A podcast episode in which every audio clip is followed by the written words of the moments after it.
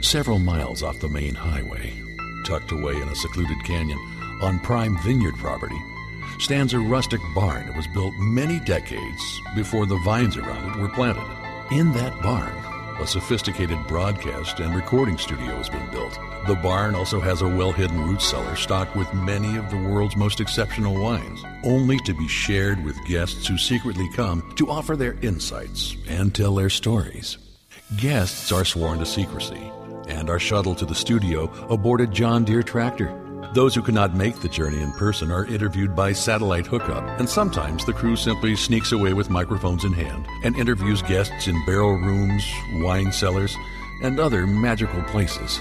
All of this is done like clockwork every single week so that we can bring you another episode of Grape Encounters Radio.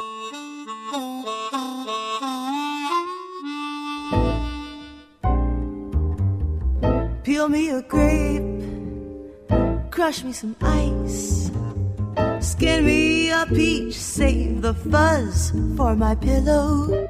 And it is time for your weekly grape encounter. I am your wine captain, David Wilson here.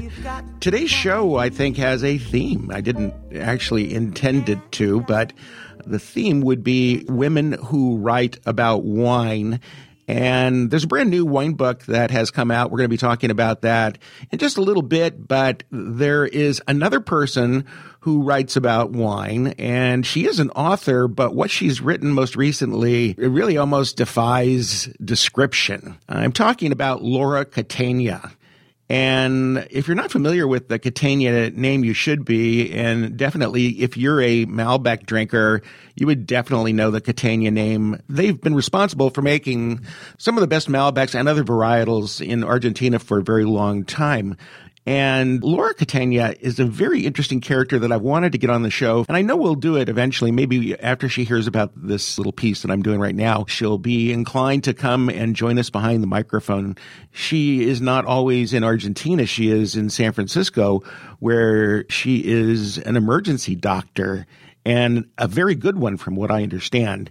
But I digress a little bit. Let's talk about the piece of work that she has just written she hasn't just written a piece, she also stars in a stage version of Same. It's so amazing. They have a brand of wine called Catena Zapata. And I have always told people that the Catena Zapata wine, in my opinion, is one of the best, greatest buys out there you can get it in the U.S. I think for probably under $150 a bottle. So I know that yeah, that's a lot of money to pay for a wine. But after you've tasted it, you'll go bonkers and you'll understand the price. And and in my opinion, actually, it's probably a very low price for the wine, considering just how incredibly beautiful it is. Well, they created a new label for Catena Zapata's Malbec Argentino 2015, and it is a humdinger it depicts the history of Malbec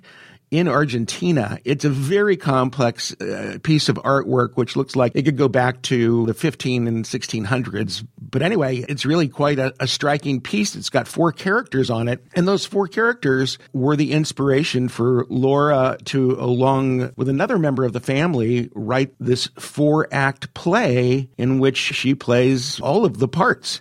And it's played in small theaters uh, around uh, the East Coast and some other places. But from what I understand, it will be coming to a wine bar near you, or maybe a, an even bigger place than that. Let's go back, though, and talk for a second about Laura, because she is really considered to be one of the great faces of winemaking in Argentina. And then we'll talk a little bit about the play after that. Anyway, Laura is a fourth generation uh, Argentine vintner She's a physician. As I said, she's an author. Laura was born in Mendoza and spent her childhood with her grandfather Domingo at the family's winery in the small village of La Libertad.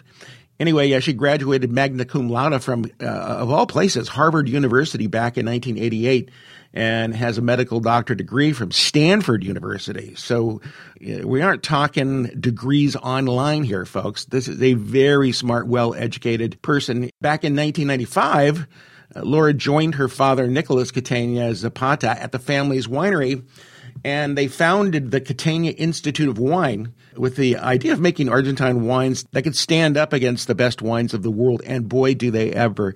Well, Laura has continued to practice all of these years and be the wine director at Catena as well. Dave McIntyre of the Washington Post wrote this about Laura. He says, since Laura Catena took over and put her name on the label, the estate series seems to have taken on a bigger, brassier expression. The Catena Zapata wines can stand proudly among the best in the world. And, and I agree. You know, I get asked the question all the time, what's your favorite wine? And there's a lot of wines to choose from when somebody throws that question at me. But I still think that one of the grandest, most uh, explosive experiences that I ever had was with the Catena Zapata wine. Well, all right, let's uh, go on with the show here for a second. And I mean, not my show, but with the play. Well, it all began with the label, and according to Dr. Catena, for the most part, uh, labels are just marketing tools designed to quickly catch the eye from a store shelf, she says. But we had a different idea. Why not create a label that delves deeper and dramatizes the incredible cultural story behind Malbec's migration from Europe to the Americas? It's funny, I tell a story about how Malbec got here or how Malbec got to Argentina from the U.S., and it's a very different story than is in this play. Let's just say that I anthropomorphize wines and give them personalities. If I have time, I'll tell you that story in a little bit, but I, I just want to share this one with you because it's it's so amazingly interesting. Anyway, um, took them about a year to create the original artwork for the Zapata Malbec. It's a collectible release, which probably makes it even more expensive and valuable. But anyway, the uh, label artwork also inspired Dr. Catena to create this four act play with four allegorical female figures. And she did that in conjunction with her brother in law, who is playwright Gustavo Vallejo. And in the performance, Dr. Catena herself brings the four figures from the label to life. The theatrical piece debuted on May 7th to an audience of trade and media at Balvanera, which is an Argentine restaurant in New York's Lower East Side. And then a second performance took place during the Nantucket Wine and Food Festival, which I wanted to go to and couldn't get there. But anyway, there's a lot of other scheduled performances coming up. And so you'll just have to Google that and see if you can catch it because I have a feeling it is a wonderful thing to experience. Anyway, uh, the idea for the label began with Dr. Catena's sister. Now, she's a historian, Adriana Catena. I mean, this is a no slouch family here, folks. There are playwrights in the family and historians in the family and the greatest winemakers in the world in the family and doctors. And yeah, this is a serious family. But anyway, the idea came from Adriana Catena. Uh, she says the story of wine has almost always been told from a male perspective, and we decided that it was time to honor the women who were intrinsic in Malbec's travel from Europe to the Americas. And, and frankly, I don't know that story. Anyway, Dr. Catena says, as we dove into our research, we were amazed by the stories. They were funny, dramatic, and sometimes tragic. I was inspired to write the play.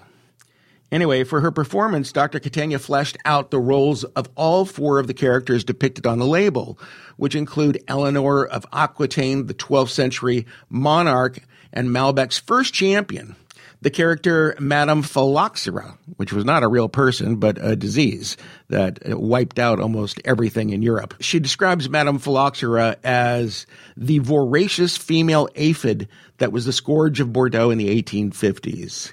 Uh, also in the play, the Italian immigrant Anna Mosetta, who is Catena's own great grandmother and represents those who brought the first Malbec cuttings to the Americas. And finally, Adriana Catena, who was at the side of her father, Nicholas Catena, as he established the grape variety as a treasure of the New World. The label, by the way, just took top honors at the Drinks Business Award, which is a very prestigious award to receive for a label. So you got to check it out. Anyway, I'm not going to tell you any more to spoil the play for you. I think what our next step should be is to get uh, Dr. Laura in here. No, not that Dr. Laura. Dr. Laura Catena in here. And let's see if we can get a complete rundown of the story. And what I'll probably do is tell you my story about uh, the evolution of Malbec, and you can compare it to hers, and you'll see, well, I'm just full of it. okay. All right, we're going to move on, but uh, this is something worth looking out for. And uh, I'm going to see if I can find a video of this play on stage. Maybe I can share that with you as well. But uh, I thought it was a fun story and glad to share it here now. All right, we're going to move on in just a second here. There's a brand spanking new book out. It's it's a really an entry level book, I would say but it is designed to help people who are finding themselves falling in love with wine to give them the basics that might not be the basics that you're going to find in a, a, typical wine class or in some other kind of wine book. It'll be really interesting to uh, talk to the author and see why she wrote what she wrote. That's coming up next. It is The Wine Lover's Apprentice. Coming up next on Grape Encounters. No good story about wine deserves to be bottled up. Committed to uncorking a new wine story every day is your host, David Wilson, right after this.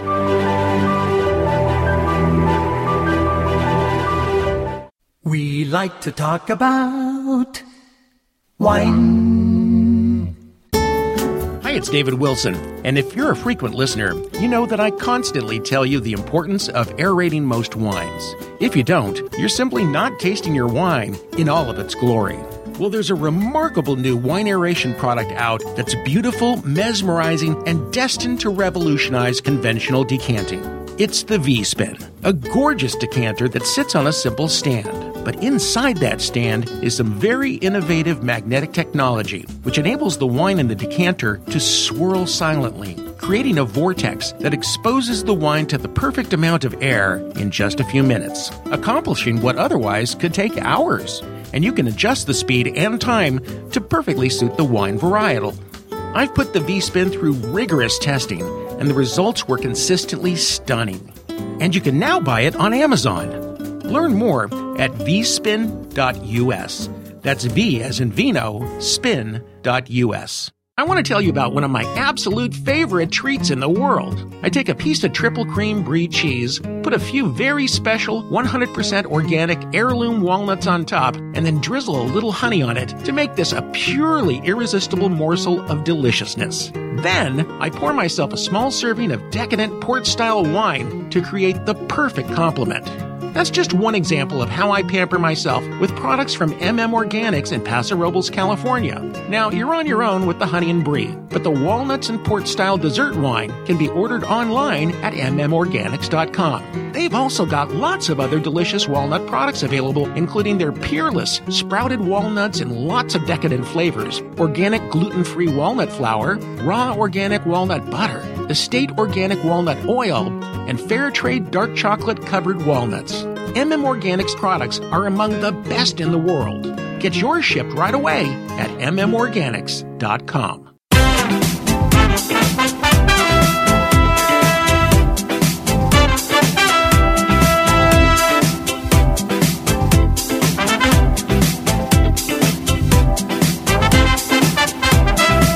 Connecting winemakers, wine lovers, wine adventures, and all things wine from around the globe. You are listening to Grape Encounters Radio with David Wilson, broadcasting from our wine cellar studio in idyllic Atascadero, centrally located in the Central Coast wine country of San Luis Obispo County, California. And we are back with Grape Encounters Radio, and I love it when people come out with new wine books. I love to cover the wine books. There's a lot of them out there, but I'm always curious about why somebody writes about about wine and why they wrote what they did. Wine is so subjective, and we all see different things as being more important than others. Well, I uh, had a, a, book referred to me by a, a, dear friend of mine who works in radio. Through the magic of technology, it took all of about 24 hours for the book to be in my hands. And I really enjoyed uh, this particular author's take on wine. I got a lot of questions for her. Oh my gosh, she is sitting in the hot seat right now. It's Kathleen Bershad. The book is The Wine Lover's Apprentice Words of wisdom for would be enophiles. Say that 10 times fast. And Kathleen, welcome to the show. Thank you, David. I'm so delighted to be here. Well, I'm delighted to have you. Had a lot of fun going through the book. Like, so let's talk about your background, you know, how you got to this particular place in life to decide to become an author. Is, is this your first book, first of all? Uh, the exciting thing is it is my first book, and I had a very circuitous path to the wine industry. I did public relations for a very long time, and food writing was a hobby. A friend of mine, when I was at one of these crossroads, did a smack on the forehead thing to me. It was like, do food PR. But in the course of figuring that out, I discovered wine. And it was really kind of a hopeless romance between myself and the bottle. Okay, so, so this raises, um, I think, the first question. Why is it that for the majority of the population that we really don't think about wine all that much. You go to a restaurant, you you want to you think you want a red wine with dinner. You say, "Hey, what kind of red wine do you got?" They name two or three or four and you go, "Okay, I'll have that." And as far as the wine knowledge goes with that particular person, it's five different reds and four or five different whites and there's some rosé and an awful lot of people think that all rosés are white Zinfandel, which of course is not the case, right? So completely the, different wine. And it really depends, as you know, where you go in the country. Because if you go into California or New York, I would say, and you know places like Chicago, uh, certainly Washington and Oregon, the amount of wine savvy out there is tremendous. But then you can get in other parts of the country, and I've had lots of people write me about the fact that the choices are so few that you know they don't really dive deeply into it because they may not be able to find these wines that you and I talk about readily in whatever kind of store retail environment they have to go to to get the wines. In other words, for the lion's share of the population, don't you think we just over- oversimplify something terrible? Well, yes and no. I think there are a lot of people who are interested in wine, without question. And it really sort of depends on you kind of have to pick your restaurants or where you're going for sort of your wine purposes. You know, if you want a nicer wine and a nicer wine experience, kind of look for those nicer restaurants and right. kind of avoid, you know, those hole in the wall places where it's like, well, what kind of wine do you have? And they're like, well, red and white. You're like, okay, I'll have the beer um, because. I'll have beer.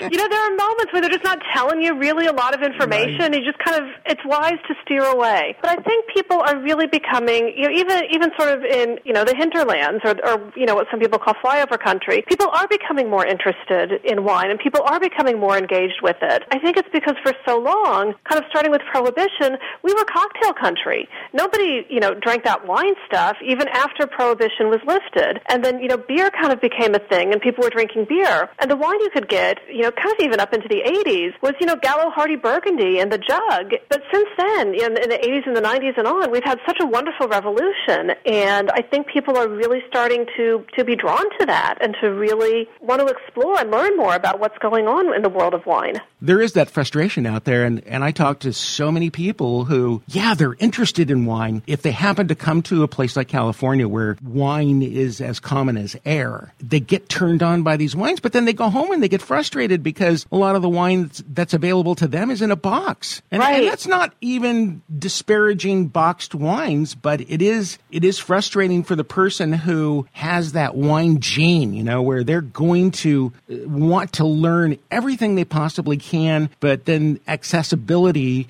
becomes a real serious issue. And I would say this to anybody that's in a state where it's tough for you to get good wines, go double check the rules because they're changing and you may not know it, but there's probably a good chance you can get the wines online, and you should because they're going to be less expensive anyway. Right. No, definitely. There's always a way to kind of get wine, and you know, shipping, as you say, kind of really varies from from state to state, and even what store, what person you talk to. It's really quite variable. Or if you live kind of you know near a border and have someone, well, can I ship this wine to you, and then you know I'll come pick it up next, right. next time I see you or something. Or get involved, be active in your community, and kind of nudge the people at your wine store or at your restaurant and say, you know, I, I had this and I really liked it. Can you get this for me, or can you get something along these lines for me, and and kind of you know push people a little bit. The sad part about about that story is this: the the reason that a lot of really top quality wines don't make it to certain locales is because they don't have the marketing dollars behind it. They don't have the big operation behind it.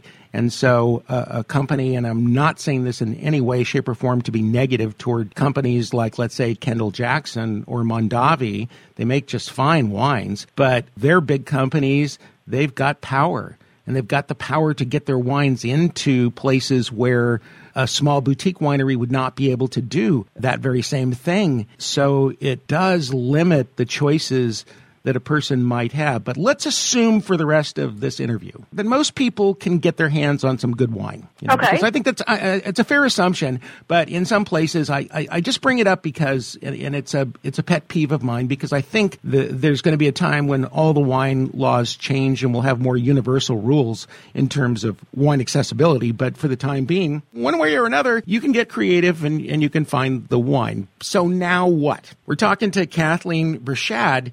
She is the author of a book called The Wine Lover's Apprentice, which I, I've got to dig into that title in just a moment. Sure. It's a, it's a great book for those of you who want a, a, you know, it's not, I wouldn't say it's a fast read, but it's an, it's a fairly easy read and you're going to get a lot of really good information there, especially when it comes down to uh, wine regions, wine varietals and, and, uh, you know, some of the basic language that we use in the wine conversation. It's not a book that's for everybody. It's, uh, I think telling in the title, uh, subtitle rather, is it's for would-be enophiles. And that, by the way, are, uh, you know, wine enthusiasts. Let's just say that. okay. So, Kathleen, you're going to hang on uh, with me and let's dig into the book. Sounds perfect. Okay. We'll be back with more grape encounters right after this with my special guest, Kathleen Bershad, the Wine Lover's Apprentice author. We'll be right back with you in just a second.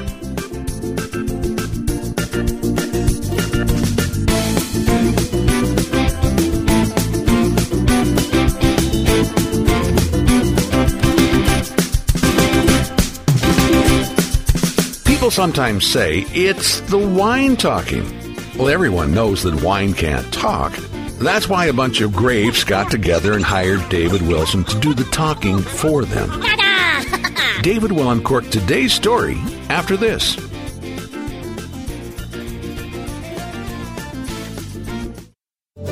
For nearly four years, I've taken many opportunities to tell you about the place that Grape Encounters Radio calls home, Atascadero, located right in the heart of the spectacular California Central Coast wine country, which offers a lot more to see and do than simply enjoying the world class wines we produce here.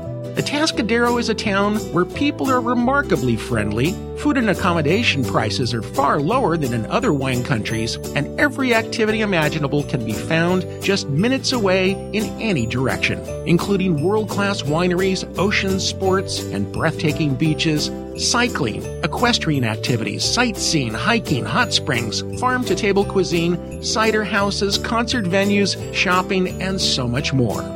I've had countless visits from around the country by listeners at the Grape Encounters Emporium Wine Bar in Atascadero's historic Colony District. I hope you'll be next. For more information, log on to visitatascadero.com.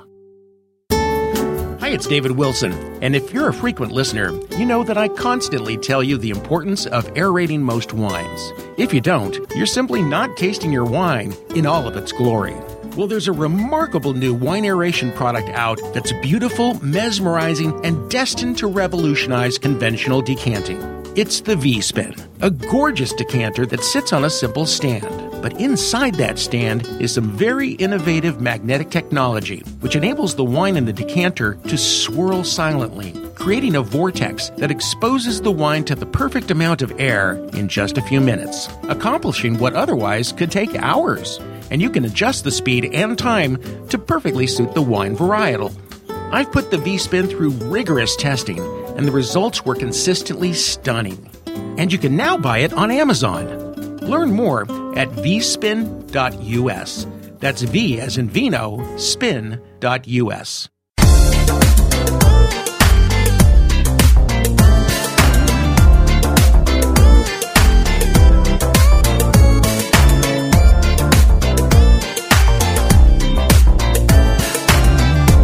He's setting down the wine glass and picking up the microphone. Here's your Grape Encounters host, David Wilson.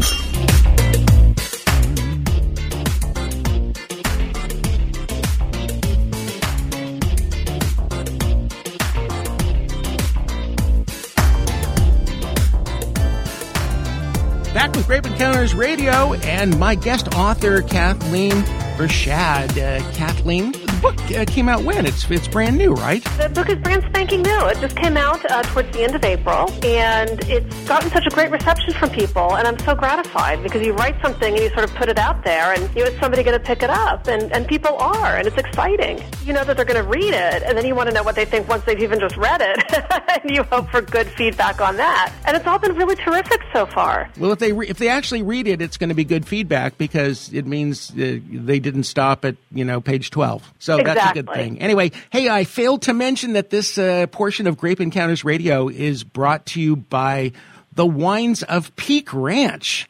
These are wildly premium, exceptional, extraordinary wines. They're not uh, ridiculously priced. You just have to just Google Peake Ranch. It's P E A K E Ranch and buy a few bottles. I've had everything that he's made. Do it, do it, do it, do it. Back to the book so the book again is The Wine Lover's Apprentice. Now I'm dissecting the title here, Kathleen, because it's The Wine Lovers, and that's R apostrophe S, apprentice. Now an apprentice is somebody who is learning under the tutelage of somebody else. So I'm assuming this apprentice is learning under the guidance of the wine lover, and I'm thinking that must be you. Is that right? Yes. Okay. The wine lover is me, and you are my apprentice. You have worked in wine bars, restaurants. You're a certified sommelier. You've had a lot of experience now in the wine industry, at least, especially over the past decade, as I see it, correct? Well, yes, but I'm going to stop you. I trained as a sommelier, but I've never actually worked in a bar or a restaurant. Oh. I've worked at Oh. wine stores, I've worked for importers, I've worked for distributors, I've worked on my own. I have done just about every part of this industry except bars and restaurants, which was what I planned on doing, and I got sort of right. diverted along the way. I never mind, folks. She didn't do what I said she did. But she, but but but to work in wine stores, that we have a wine store, of course, the Grape Encounters Emporium. I feel such a responsibility when somebody comes in and they want me to choose something for them. Well, th- they're really in some ways the same job because it's exactly right. You have to pick what you want in a store that represents, you know, sort of the store's mission or ethos that that they put out in terms of wine. And then you're right. People come in and say, "Well, I need a wine," and then you, you sort of have to drill down and get specific with them and, and figure out kind of what they want it for. Are they drinking? Is it with food? Do they like bigger, fruitier wines? Are they more of an earthy, old world style kind of wine? And you really have to figure out fairly quickly what they're looking for and how to make the right decision where they're going to come back. And I've had people do this in the stores where I've worked, come back in and say, that was amazing and it feels so good. You know, there's a very important aspect to this subject we're talking about right now that if that wine store fails you, if they're not able to identify what is going to work for you, don't go back. They don't understand your palate. Now, maybe it's you. Maybe you're not really explaining things the way that you should. And that, by the way, is the reason you read a book like The Wine Lover's Apprentice. The better you're able to enunciate what it is that you're enjoying in particular wines. And a good consultant like Kathleen is going to be able to take the most basic of language that comes out of your mouth and translate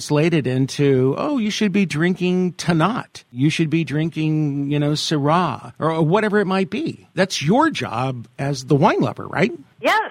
But it helps, as you pointed out at the beginning, people don't always live in an area where you have a wine store with people who are knowledgeable. They're just in there because, you know, they need a job. And nothing wrong with needing a job or being in a wine store, but if you need help, that's not your best situation. But the book really tries to help people, as you say, understand what their palate is, and then they can look on a wine list or on a shelf and say, oh, gee, I'm probably going to like this wine, but probably not this one. And really sort of give, give the consumer a little bit of power, especially for any time, but especially those situations when you don't have a sommelier or a really good salesperson to steer you in that right direction. Given the fact that in, in your book, The Wine Lover's Apprentice, that you've paid particular attention and, you know, given, I think, we devoted more words to the wine regions than almost any other subject in the book. Can I interpret that to mean that the regional influences, if I can identify the fact that you are really drawn to Italian wines, let's say, that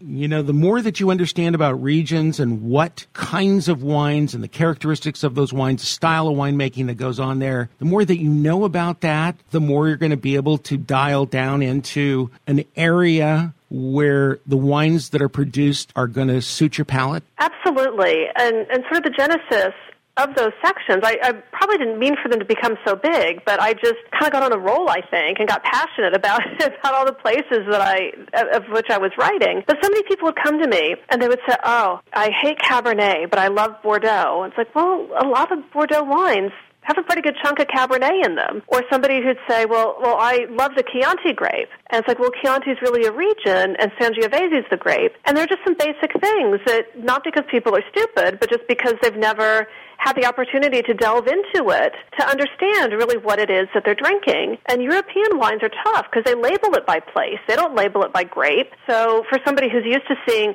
California Merlot or Oregon Pinot Noir, that can be really daunting and challenging. So the idea was to just break it down into what I kind of call Twitter-sized bites because they're just these really short notions. These are the grapes. Here's what you need to know here's where where you should look and the regions the appellations you should be buying from and the fact that you can drink a cabernet from let's say california napa mm-hmm. you could drink a cabernet f- from the area that i'm in which is the uh, paso robles central coast region those are going to be completely different for the most part you can drink a cabernet from the old world from bordeaux that's going to be radically different than yes. what you're going to get from California. You can drink a Cabernet from South America, from Argentina or Chile, and that's going to be probably more similar to the California wines than it's going to be to the European wines. But if you understand that there are these, uh, we'll call this sub styles of right. wine, Cabernet at the top but then they're going to be more fruit forward or less fruit forward or more tannic or less tannic. And if you can get that much down, then you're going to be miles ahead of everybody else.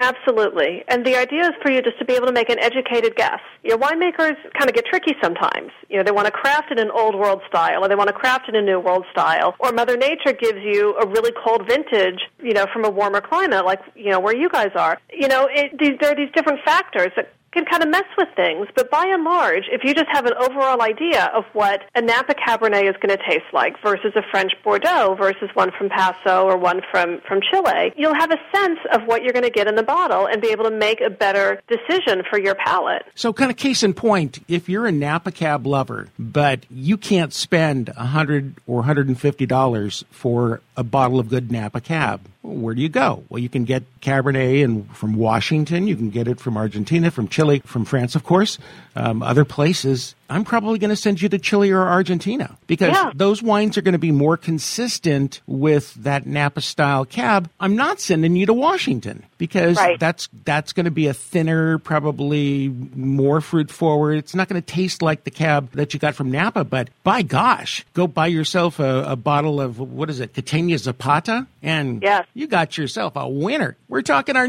to our new. She's my new best girlfriend. It's uh, Kathleen Bershad. I, I don't mean that like girlfriend, girlfriend. I mean, you know, like like we're BFFs. Friend who's a girl. Yeah, just a girl. You know, yeah. a, a girl who loves wine. That's it. I'm just a girl and, and, who loves wine. And for the next, uh, you know, little while, I'm, I'm going to be her apprentice. So we'll be back with more grape encounters right after this. I, I, really recommend you take a look at this book. You can get it at Amazon. You can get it at Barnes and Noble, and I, I I'm thinking you can get an e copy of it as well, right? Absolutely. Where do you find that? On Kindle. On Kindle. Ah, okay. Easy easy. There you have it. You know what? Uh, get the book today. I expect you all to finish reading it by next Wednesday. Okay? There will be a quiz. There will be a quiz, and you're not going to like it because it's going to be toughy. all right. We'll be back with more Grape Encounters right after this.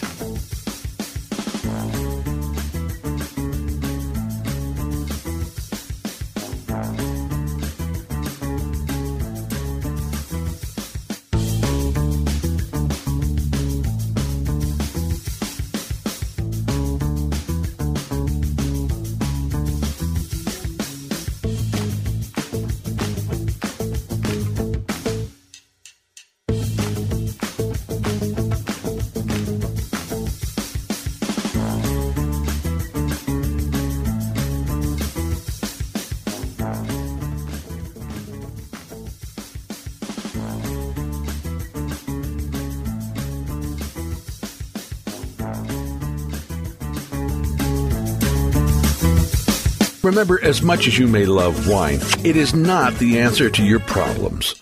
Unless the problem is you're out of wine. Your grape encounter with David Wilson will continue right after these important messages. You don't have a problem with that, do you? Want to tell you about one of my absolute favorite treats in the world. I take a piece of triple cream brie cheese, put a few very special 100% organic heirloom walnuts on top, and then drizzle a little honey on it to make this a purely irresistible morsel of deliciousness. Then, I pour myself a small serving of decadent port style wine to create the perfect complement.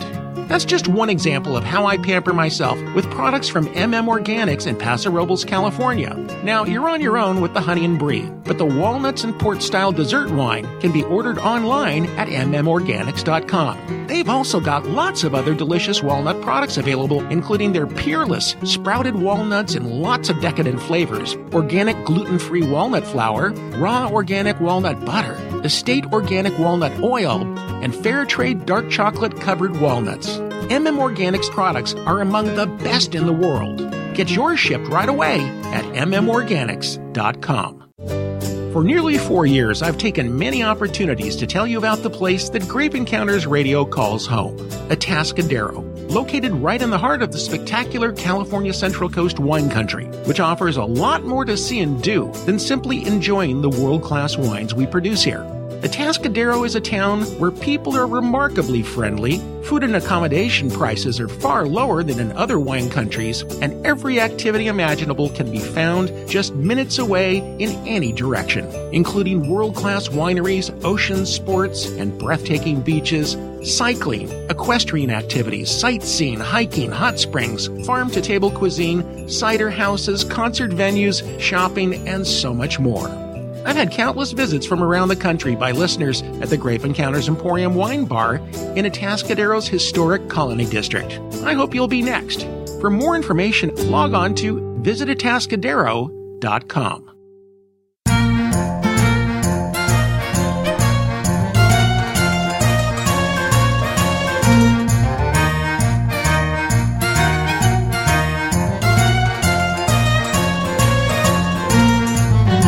Connecting winemakers, wine lovers, wine adventures, and all things wine from around the globe. You are listening to Grape Encounters Radio with David Wilson. You know, gang, there are certain guests that you get on the show that you wish you had like 10 hours to talk to because they are so rich with information. That would describe today's guest, Kathleen Bershad. She is the author of The Wine Lover's Apprentice Words of Wisdom for Would Be enophiles. Enophile, that, that's you. If you're interested in wine, it's a really super complicated subject. And when you consider the fact that there are more ingredients in a glass of wine than there is in human blood, you can understand why some people want to dig down very, very deep to try to understand it. I, for one, am a big believer in, you know, trying to master the information that's really going to help you, unless you, you are dead set on being a geek. Um, learn as much as you need to learn to be happy. That's a good philosophy. That sums it up so beautifully. Although, It- although it- you consider yourself a wine geek, do you not?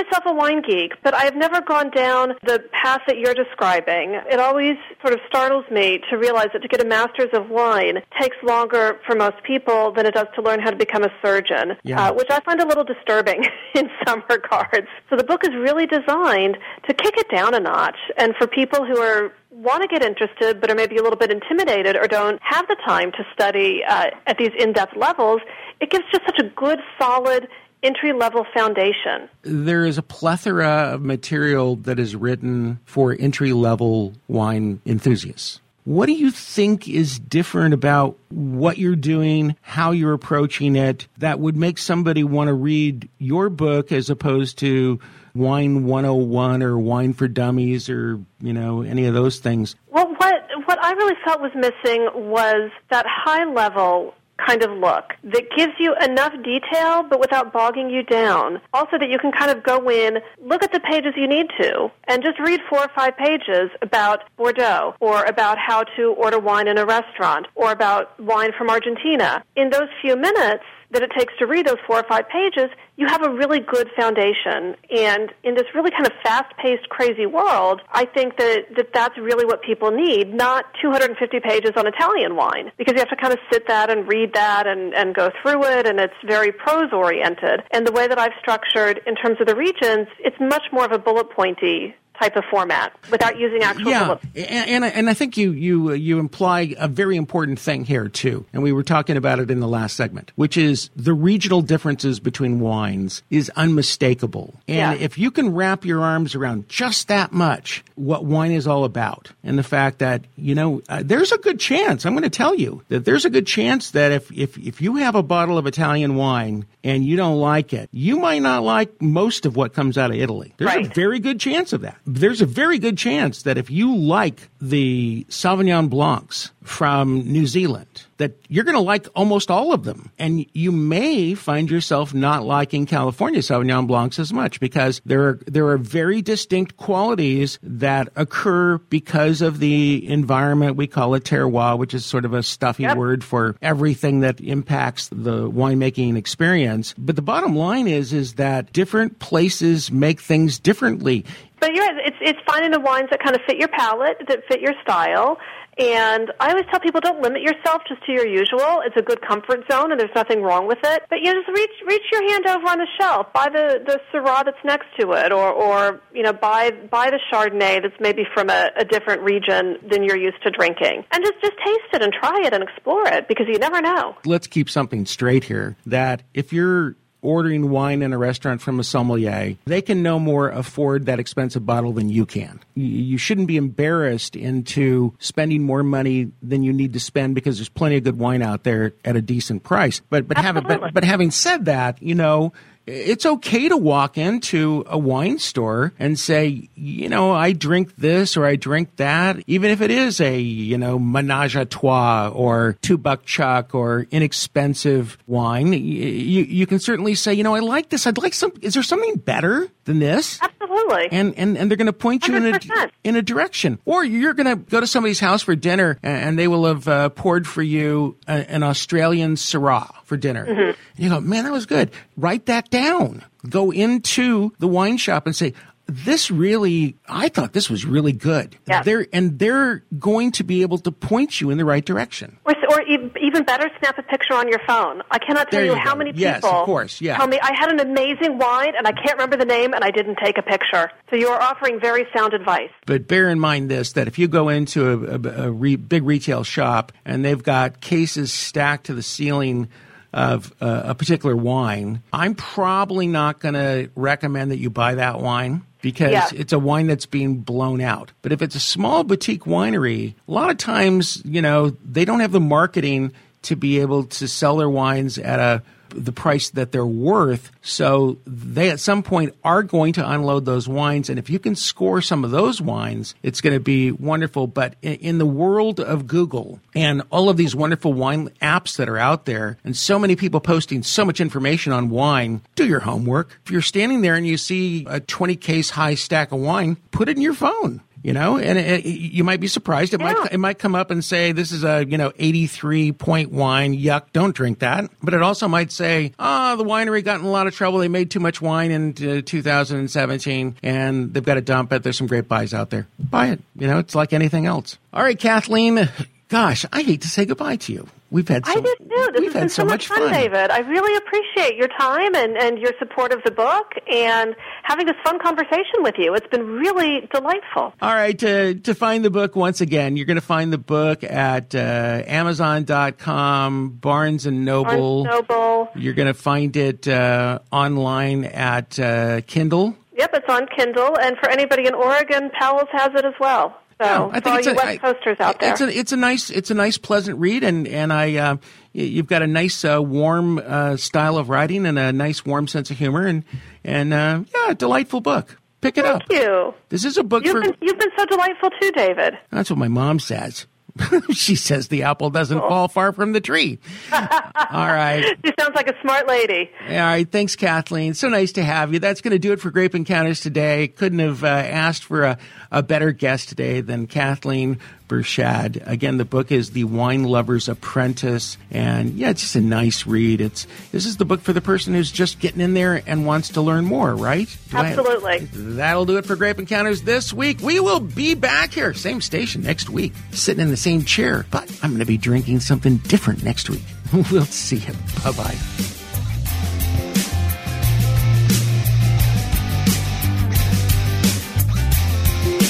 You never know what part of the country or the world the Grape Encounters microphones will take you to. Don't miss a single experience. Your Grape Encounter isn't over. We're just taking a breather until next week's edition.